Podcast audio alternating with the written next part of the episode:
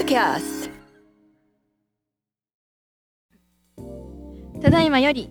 山陽新聞社の連続シンポジウム SDGs 地域課題を探るを開催します。私は本日の司会を務めます岡山高等学校の水上ココナです。よろしくお願いします。2023年の第1回となる今回のテーマは食べ物を無駄にしないために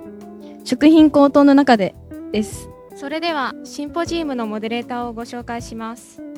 SDGs ネットワーク岡山会長の石原達也さん。もう一人は山陽新聞社論説主幹の岡山一郎です。モデレーターのお二人よろしくお願いします。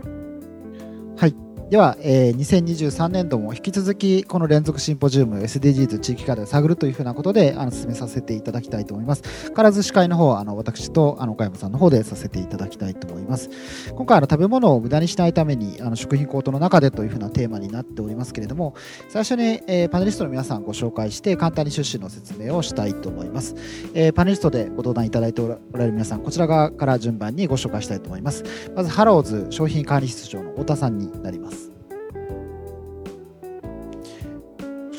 あありがとうございます。はい、お越いただければと思います。では続けて、日本アクセス広報サステナビリティ推進部の工藤さんになります。そしてもう一人が、えー、一般社団法人ホット岡山の代表理事の服部さんになります。こちらの3人で、えー、本日は、えー、お話を中心にさせていただければと思います。では岡山さん、趣旨の方をお願いいたします。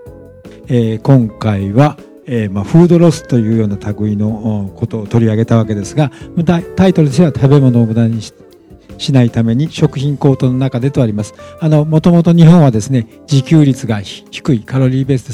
39%ほどしかなくて、多くのものを外国の輸入品に頼っていると。えー、で世界的にですね、えー、飢餓とか食糧危機がある中でも日本ではですね、えー、外国から安く輸入したものを、まあ、日々たくさん捨ててるという状況があります。それになおかつそのウクライナ危機によってですね、えー、世界の物流需給がバランスが崩れてですね食品がえらい高騰しています。まあ、皆さん本当にあの生活の中でえー、感じてらっしゃるとは思いますがあのこの夏までに 2, 万品ぐらいですね値上がりするんではないかというような予測もあります中で、えー、いかにそのそういう矛盾ですね捨ててるものを減らしていくかというところを、えー、今日のテーマとして、え、地域の取り組みの中から方向性を探っていきたいと思います。えー、まずは、えー、このシンポジウムでも何度もかあのご登壇をいただきましてハローズモデルという、まあ、本当全国に先駆けたモデルでですね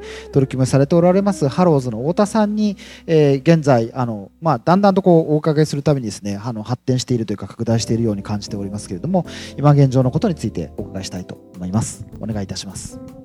はいハローズの太田でございます、えー、タイトルがですね SDGs の企業の廃棄率半減。それから CP、これちょっと聞き慣れないことで、コミュニティパントリーの略なんですがこれは後で出てきますので、説明をさせていただきます。えー、まあ、SDGs ってのは、あの、今、集めは2015年の基準を2030年までに、例えば CO2 も半減しましょうという、まあ、いろんなことが15年間で半減しましょうという話なんですが、えー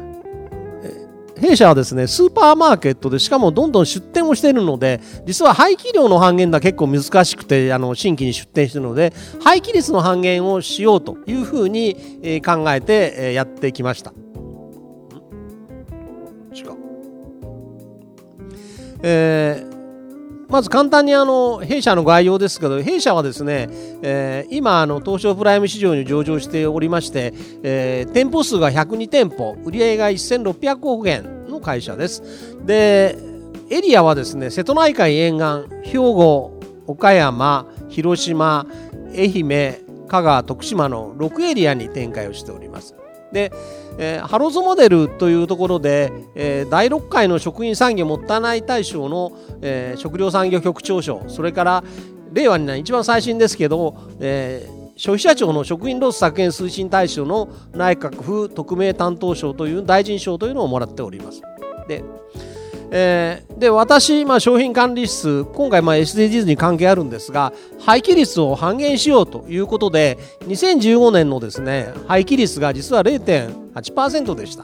で、えー、当然これは半減になるので0.4%なんですが、えーまあ、目標2030年なんですが今2021年度で実は0.48%まで下がっていますそれなので、えー、2030年より5年前倒しをして2025年までに、えー、廃棄率を0.4%半減をしようということで取り組んでおりますでじゃあこの廃棄率の金額ダウン額がどれぐらいかと言いますと実は8億円なんですね。であのこれあんまりご存じないと思いますがあの廃棄の商品というのは大体あの平均すると 1g1 円なんですね 1g1 円に換算していただくと大体あのスーパーで売ってるものは間違いないんですが 1g1 円なので8億というのは実は800トン減らしましょうと。ででも残るのがありますよね。あの減ら半分に減らしてもでも残る。じゃあそのうち、えー、300トンはあのいわゆる一人団体さん、まあ、フードバンクさん含めて提供しましょう。というと800トン、えー、食品ロスを削減してさらに残ってるものが300トン提供すれば1100トン、まあ、提供したということになる。というのが数字の説明でございます。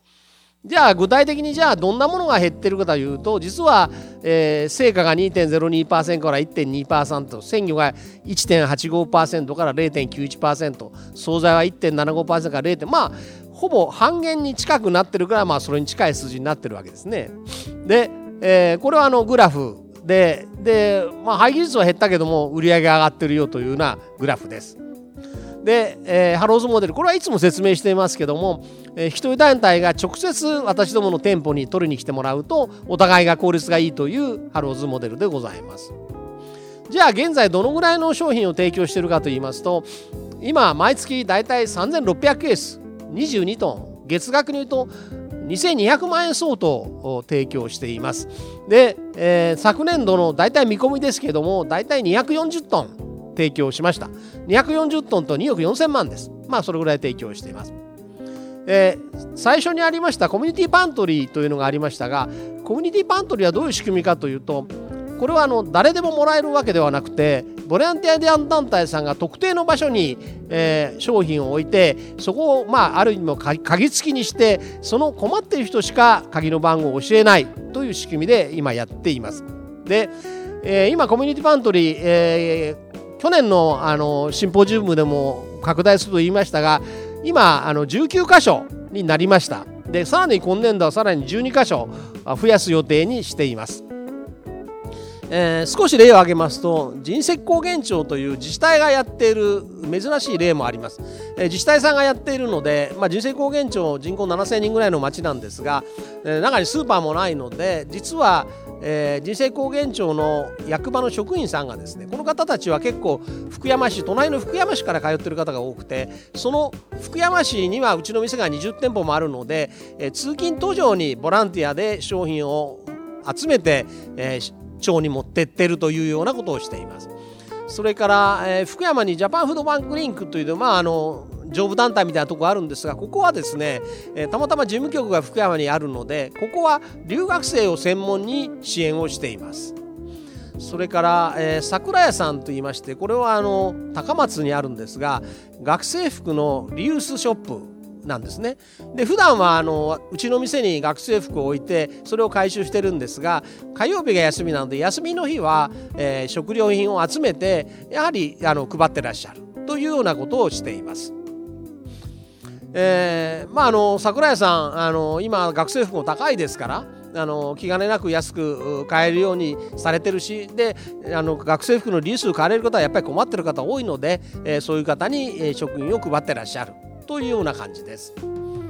で、えー、今後の店舗ですが、えー、今子ども食堂さん、まあ、全国たくさん増えてて今7000以上あるらしいですが実際には困窮者の子どもは30%ぐらいと言われているので、えー、これはですねあのコミュニティパントリーのようにもうほぼ100%困ってる子どもしか差し上えないというような仕組みをですね拡大をしてですね本当にあの手渡していけるんじゃないかなというふうに思っています。え、最後の結びですがえー、スーパーマーケットというのは品切れを防止するためにどうしても一定程度の廃棄商品が数出ます。で廃棄伝票を記表すれば会社としては母価がゼロです。で母価ゼロの商品はいくら提供しても会社の行政に関係ありません。別に関係ないですよね。ゼロだから、えー、提供すればするほど会社の評判は間違いなくあります。で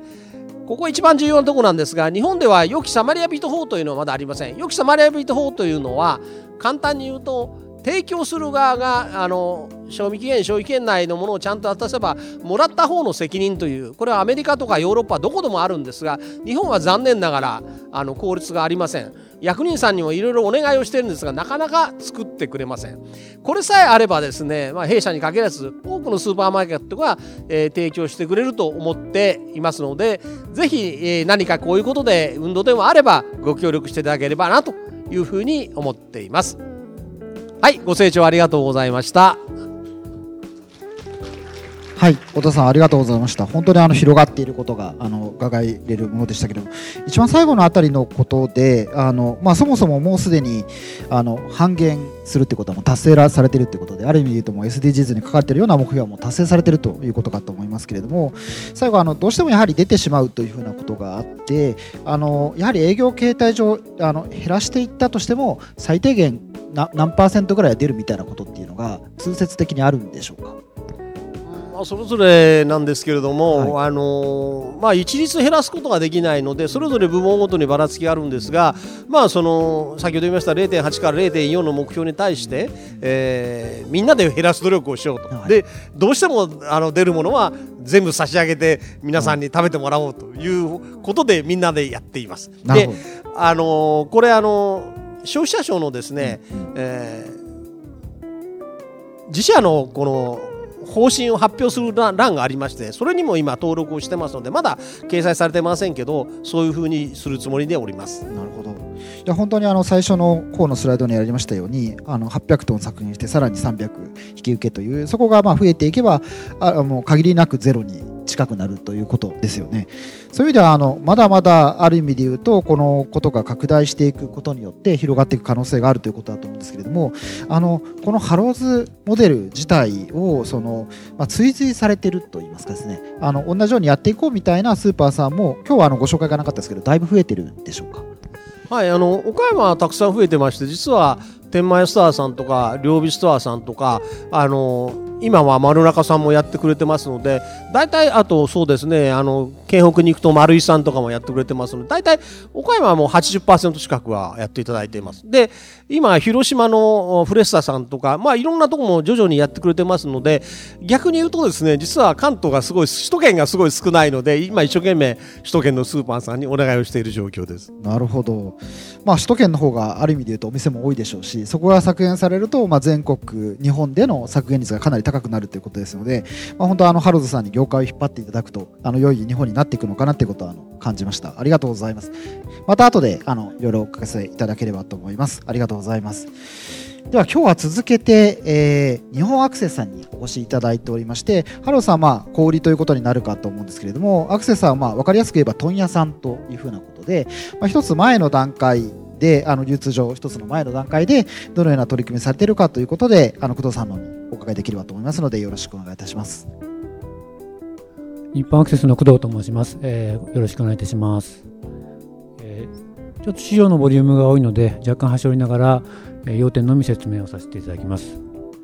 まず会社の紹介をさせていただきます。当社は伊藤忠グループの食品卸で、社員数は約4000名、えー、売上高は2兆円強で、え、国内最大手の、え、食品卸となっております。拠点数は全国に540カ所ありまして、得意先の数は約1700社、取引メーカー数は約1万社、商品数は約20万アイテムといった形で、この規模感も一つの強みと感じております。当社は2020年に SDGs 宣言を行いましたけれども、その際にあの課題の優先順位付けをしまして、え、食品を主に扱っている社会的責任から、え、食品ロスの削減については最優先で取り組んでいこうということで、えー、にしました。次に長期目標を SDGs に合わせて2030年までに、えー、半減しようということで2016年度比、え、50%削減しようということに、え、しました。ただ当時からするとですね、あのー2030年はかなり先ですので社員に分かりやすくイメージをしてもらうために1年あたりどれだけ減らせばいいのかを逆算して4%というのを出してこれを社内教育とか、えー、目標管理とかに活用しました。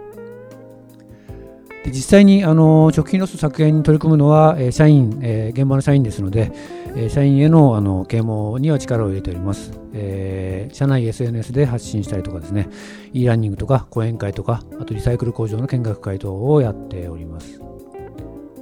あと社員の社員間のコミュニケーションとしまして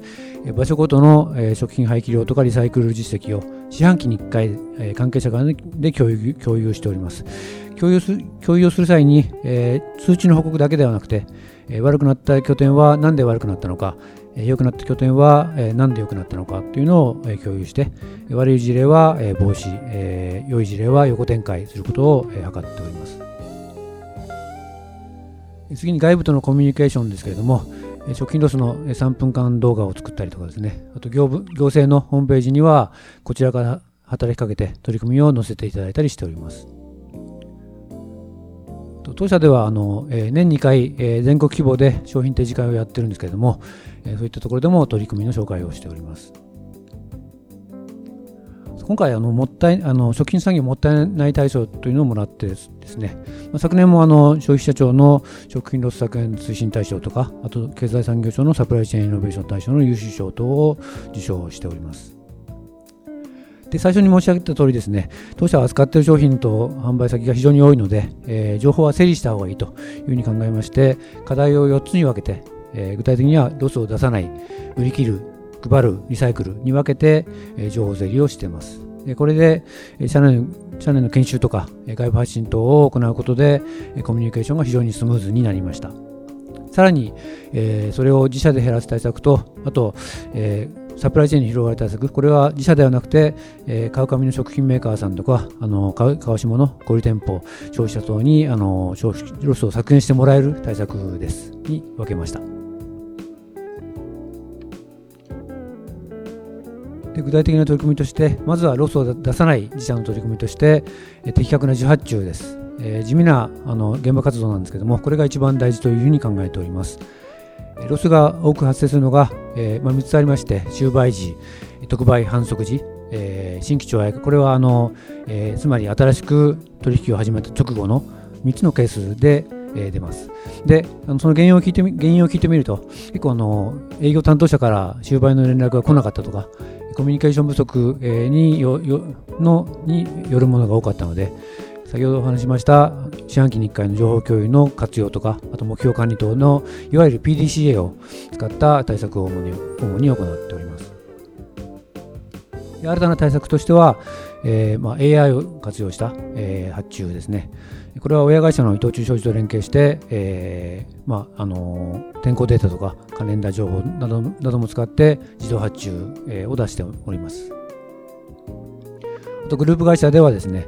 えーまあ、導入 AI を使った自動発自動発注自動発注を行って導入前と比較すると商品の廃棄量を半減、えー、しただけではなくて発注者の人数も、えー、導入前と比べて3分の2ということで食品ロスの削減と業務効率化両方を達成しております次はサプライチェーンに広がる対策として商品開発を通じた対策です当社が展開している冷凍ミールキットの、ストックキッチンというブランドがあるんですけども、これは賞味期限が長い冷凍で商品化することで流通上のロスを減らし、えー、商品食材が食材が使い切りですので、消費者側での食品ロスの削減が期待できます。こちら、消化種の見直しで、これはあの食品業界全体の取り問題としましてですね、3分の1ルールとか、え、があのよく話題になりますけれども、こういった問題はあの個別の企業ではなかなか対対応が難しいので、行政や業界団体に入っていただいて、メーカー様とかご利用者様に、えー、と一緒になって対策を進めております。次は売り切る対策です。これも関係者間で連絡を取るという地味な活動が一番大事で、えーまあ、この事例では小売チェーン向けのあの商売で季節季節季節のスポット商品とかの廃棄が多かったのでその商談内容を前もって共有したりとかあとあまりそうな場合には早め早めに他の部署の得意先に拡売したり等で、えー、3年かけて、えー、食品廃棄量を6割削減することができました。続きましてあのネット販売を使った、えー売り切る事例です。ネット販売は店舗へのあの納品期限がない分長く販売することができるので有効な売り切る反応になります。当社はスマイルスプーンというあのネットあの EC, EC 店舗を持っておりまして、ま、食品卸がネット販売をやるとするやるという話をするとお客様の小売店舗と競合するのではないかというふうに言われることも多いんですけれども、ネット販売を行うことで、えー商品の認知度も広がりますし、えネット販売で入手した商品のコメントとか評価とか売れ行きの情報を得意先、えーに提供することでマーケティングサポートにもなるということで結構良いあの相乗効果が出ております。これは、サプライチェーンに広がる対策で、当社が保有している物流インフラの一つに365日運用している全国チルド感染物流というのがありまして、えーまあ、チルド品というのはあの冷蔵品ですね、えー賞味期限のとか賞味消費期限が短いですですのでそれを短時間で広域に運ぶことが可能になることでメーカー様とか、えーご利用者様に対して食品ロスの削減の手助けをすることができます。続きまして配る対策です。余ってしまった商品を社会貢社会貢献鑑定であのフードバンク等に寄贈する活動を広げておりまして現在までに全国20カ所14のフードバンクに寄贈をしております。最近は、寄贈の仕方が多様化しておりまして棚割りで、陳列していた商品とかあと賞味期限の近づいた災害災害予備蓄商品食料なども寄贈しております。先ほどお話ししましたけども年2回、えー全国各地で展示会を行ってますんで、そのすべての場所の展示会で、えーメーカー様の協力もいただいて、残った展示品のを寄贈する取り組みを行っております。こちら岡山岡山でもあの、えーそれを行っております。あと、災害で、えー災害発生した場合にはですね、あのまあ、地震で崩れて破損したけれども、食べるには問題がない、えー商品の寄贈なども行っております。で子ども食堂への支援ですね。展示ルームで使った乾麺の寄贈とか、チョコレートとか、あとあの、プラスチック容器が余ったことがあったんですけども、これがあのコロナ禍で増えた、持ち帰り用途が増えたということで、これも使え使えるということで寄贈したりしております。こちら岡山県の事例です。2021年の5月から北長瀬の、えコミュニティフリッジに継続的に寄贈を行う仕組みを構築しております。当社からは豆腐とかチーズとかデザチーズとかデザート等の冷蔵品を週5回届けておりまして、えーまあ、常品も常温の品も週1回あと冷凍品も不定期になりますが届けております。で届けお届けする側としてありがたいと感じる点としましてはあの受け取った方々からの感想などを見る機会があるということで、えー我々がお届けしているのは、えー申し上げた通りあの豆腐とかチーズデザートなんかですけども結構あの、えーもちろんあのお米とか野菜等の必需必需必需品は重要なんですけども、まあ、あのデザートなんかの嗜好品が結構喜ばれているというのが分かって、えーそれがモチベーションになっているというのがあるようです。でこのあの取り組みは、えーまあ、岡山発で、えー広がっていて全国各地に広がっているということで、まあ、北海道とか広島とか松山とか大阪なんかでは当社も、えー協力をしてあ既存の協力をさせていただいているということです。これはあの認定 NPO 法人のフローレンス様と取り組み協力して、えーメーカー様と協力して、えー全国の子育て家庭に食支援を行う子どもフードアライアンスという取り組みをスタートしております。で複数複数のメーカーさんと取り組むメリットとしまししましては単一メーカーさんだけでの寄贈ですと結構決まった種類だけしかないので例えばあの調味料メーカーさんなんかだと調味料だけをあの、えー届けてもなんか味気ないと。いうこと。ただそれをあのパックご飯と一緒に届けると喜ばれると。いうことで当社のようなあの食品卸が、えーまとめることでそういう意義があるのかなというふうに感じております。2022年の、えー1月のトライアルでは、えー8万食、えー直近の10月には、えー3倍の24万食の支援を行っております。こちらは洋華堂様とあの協力して店舗で、販売期限を過ぎているんですけど賞味期限が残っている商品を、当社が戻り便を使って、回収してお届けをしている取り組みですこ。ちらフードフードドライブですね。当社ではあの従業員、え社員、えが使い切れない食べ物を持ち寄って、えフードバンク等に寄贈を行っておりまして、これも2021年から始めて、え規模を拡大して、年2回ベースで行っております。これまでの対策を行った上で、それでもあのやむなく廃棄となってしまった場合には、できるだけリサイクルをします。具体的にはあの、えー飼料化豚の、豚の餌にしたりとか、あと畑の肥料にしたりとか、あとメタン発酵にして、えー発電に使ったりとかしております。こちらは、えーリサイクルで、えー社内で改善した事例です。これもあの地味な活動なんですけども、コリチェン向け、えーの部署で、収売予定品をリサイクル業者に近い場所に計画計画的に在庫移動をするという形で、対策を行って、これも3年間で、えー廃棄を4割超削減して、リサイクル率を8割から、えー98%に上げているという取り組みです。こちらはリサイクルループですね。ルループと言いまして、国の認定を受けて、えー取り組んでいる事例です。えー小売店舗から、え当社の物流センターの戻り瓶を使って、食品残渣を回収して、えそれをリサイクル工場で豚の餌にして、それを与えて育った豚を使った製品をまた店舗で販売することによって、えリサイクルが循環するというかいう仕組みになります。こういった取り組みで、えー定量的にはあの食品廃棄物の量が大幅に減って、さっき最初にお話しました年間4%の目安は大幅にクリアして、今のところ前倒しで目標だ達成できる見込みになっております。で食品リサイクル率も大幅にアップしております。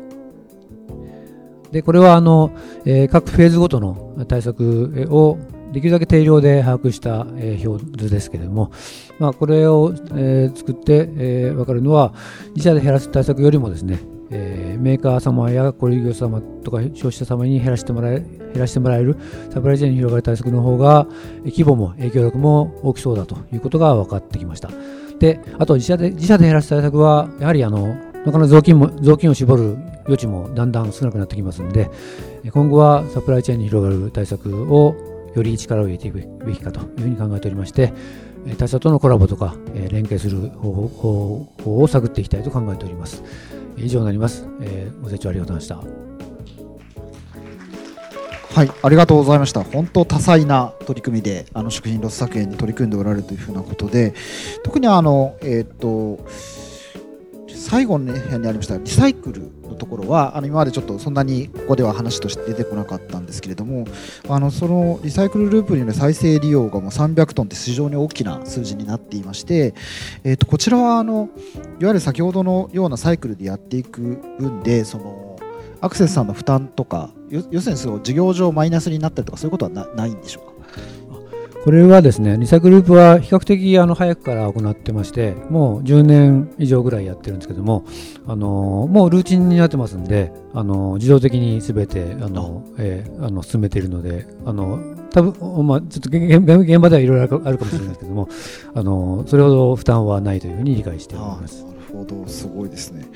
あともう一つちょっと気になりましたのがあの AI を使ってあのされることで非常にあのなていうんですかね食品ロスも削減されたしあの、まあ、作業量もすごい減ったっていう風なことがありまして、まあ、テクノロジーを使ってするみたいなことあのここのシンポジウム一番最初 AI に予想してもらったらあの地域分散が大事だっていう話になったりしたのもあるんですけれどこういう AI 技術みたいなことっていうのはやはり非常にこういうことに貢献されるものということなんでしょうか？そうですね、あの AI を使って、まあ、これ自動発注になりますんで、今までは発注数は人が決めていたのを自動的に出てくるということで、えーまあ、あのなかなかそのあのアルゴリズムとかいうのを作るのがあの難しいというのはあるんですけども、ただ、あの一旦作ってしまって、それがあの機能することが分かれば、えー大幅に人も減るし、あのロスも減るしという、まあ、一石二鳥という形の取り組みになると思う考えております。なるほど、ありがとうございます。本当最新技術からさまざまな方法であの取り組みなされているということがよく分かりました。ありがとうございます。またあの後ほどあのいろんなところについてお伺いできればと思います。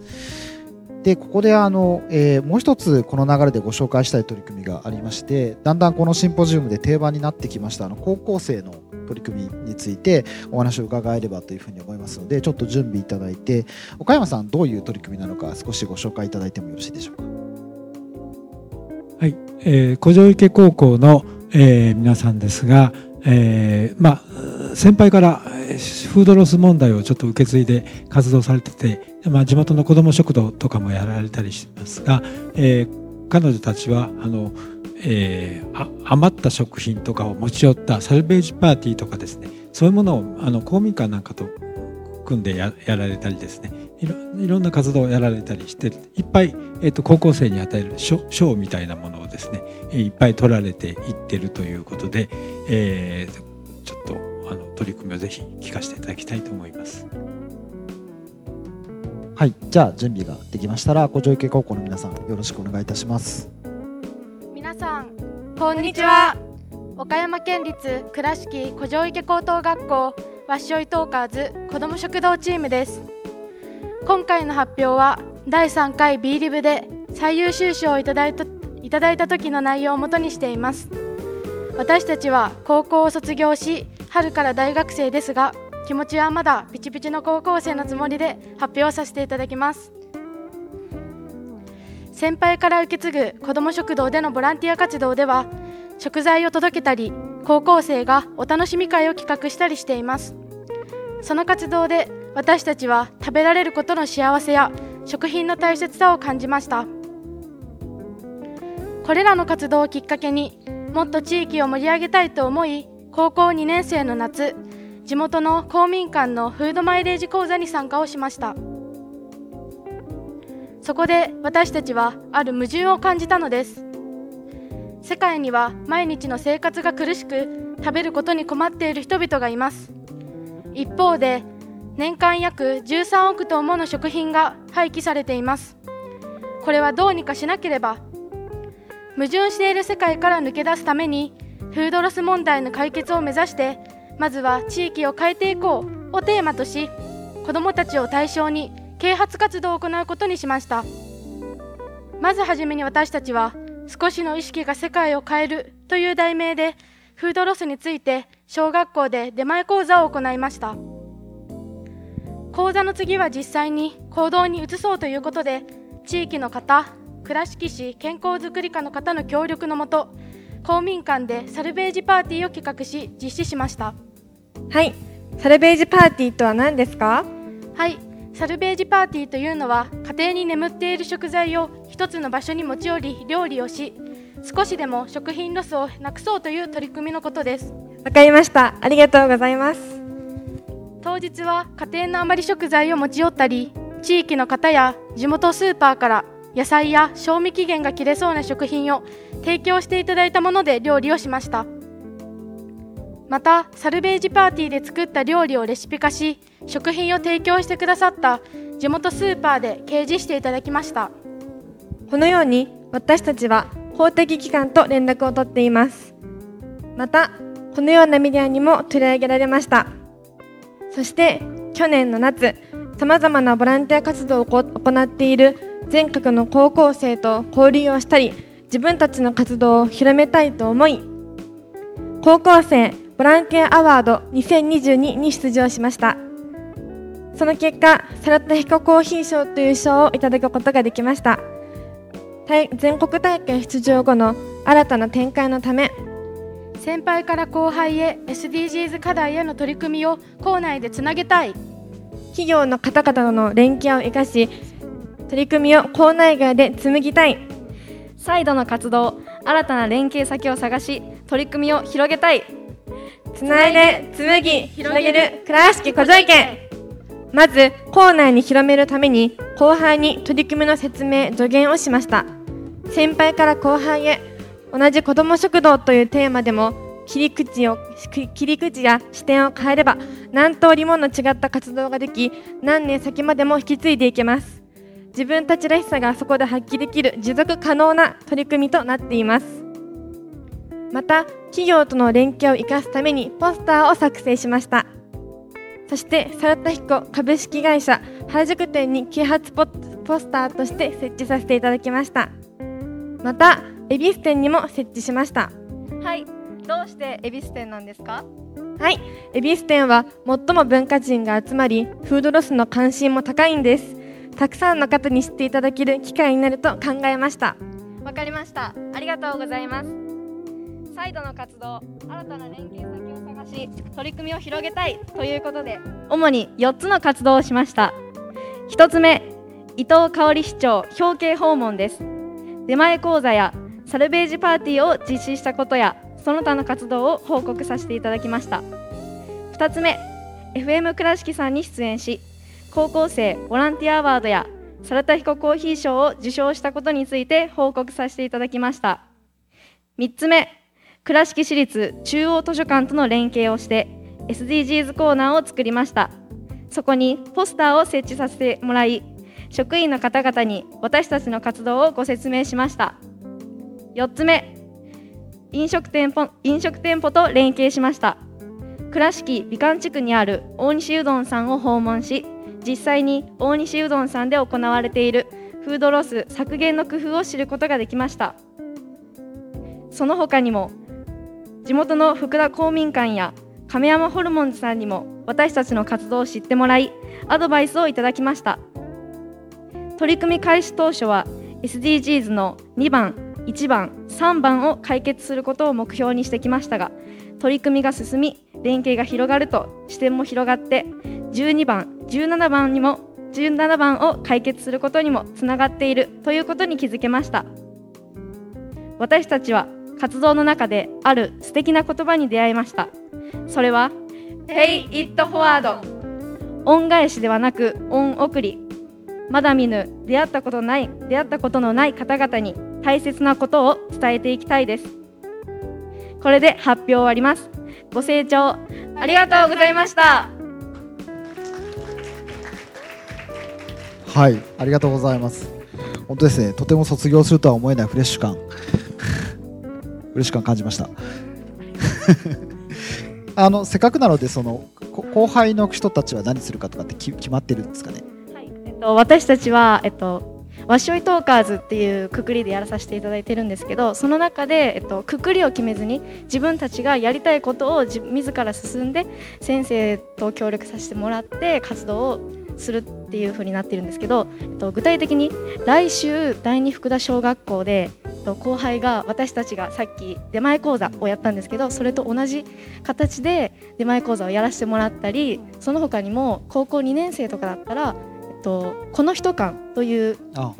のがあるんですけどそこの大会に出場させていただいたりいろんな活動をさせてもらってます。なるほど。この人館さんこちらでも発表いただきましたけれど、あよかった。あのシンポジウムにも、はい、出ていただきました。缶詰にねあれですよね。缶詰あの余った食材みたいなものを缶詰にして、えー配っているというような活動です。はい、そうしたところとも連携しながらされているということで春から大学生なのできっとアドリブ力があるだろうなと思って伺うんですけどせっかくなのであのハローズさんとアクセスさんの取り組みすごかったと思うんですけどどなたか3人のうちのあ向こうのちょっと高校生にまずはちょっとお二方の取り組みの感想を高校生にちょっと一言聞きたいなと思って。あ高校生からじゃあちょっとハローズさんの今の発表とかアクセスさんの発表についてちょっと感想というかすごい取り組みだったと思うんですけど感想もらえたらあの非常にいい取り組みであの確か弊社も提供していたと思うんですけれどもぜひあの後輩の方にも続けてあのやっていただければと思います。はい、小田さんありがとうございます。じゃあ高校生からもハローズさんの取り組みに対する感想を一言。はい、えっと、ハローズさんの発表の中で、えー自治体の方とかが、えー商品とかを集めて町に持っていくっていうのがあったんですけど私たちもまだまだいろんな子ども食堂の方と関わっていきたいと思っているのでハローズさんがやらやられている活動をもとにもっと私たちができることを、えっと、いろんな子ども食堂のところにその食品とかを持っていけたらいいなって思っています。ありがとうございます。あの古城池にコミュニティパントリーがあるのでぜひあのまあご存知ですよね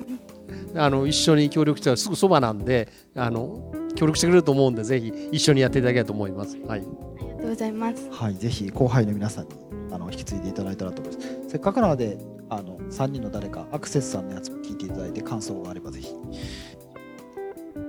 えっと、私たちは、まあ、地域から発信するってことをテーマに子ども食堂や出前講座を行っているんですけど昨規模がやっぱ企業の方なのですごく大きくて視野も広くてびっくりしました。私たち食材を届けたり配っているだけなんですけど冷凍したり長持ちさせるっていうのも工夫の一つでかっこいいなと思ったので参考になりました。私たちも規模を広げて頑張っていきたいと思います。ありがとうございました。はいありがとうございます。素晴らしい。あじゃあ一言。あの非常に興味深くあの聞かせていただきました。サルベージパーティーっていう言葉すらも知らなかったんですけどもあのこういったイベントを使ってあのアピールしていくっていうのは我々もやってないことやってなかったことなんであの参考させていただいていただいてそういったあの、まあ、あのアピール力はちょっとあの使わせていただけたらなというふうに思って思いましたありがとうございましたはい、ありがとうございます。ぜひあのこのシンポジウムからいろんな高校とあの企業や NPO の方の取り組みがつながっていけばいいなというふうに我々はますので、はい、あの機会としてよかったなと思います。じゃあ改めて古城駅高校の3人もう卒業しちゃったんですよね、でもね。はい、それぞれの場所で大学頑張ってよければまた岡山に帰ってきていただいたらと思います。あ、そうなんですか。あじゃあ岡山にいるあじゃあよかったですはいじゃあ皆さん安心だということであの改めて3人に拍手いただければと思いますありがとうございました山陽新聞社会事業団は社会福祉の向上のため活動をしています。奨学金制度や社会福祉関係者への表彰をはじめ母子福祉児童福祉障害者福祉といった地域福祉事業に取り組んでいます。活動は皆さんのご寄付で支えられています。詳しくは山陽新聞社会事業団のホームページをご覧ください。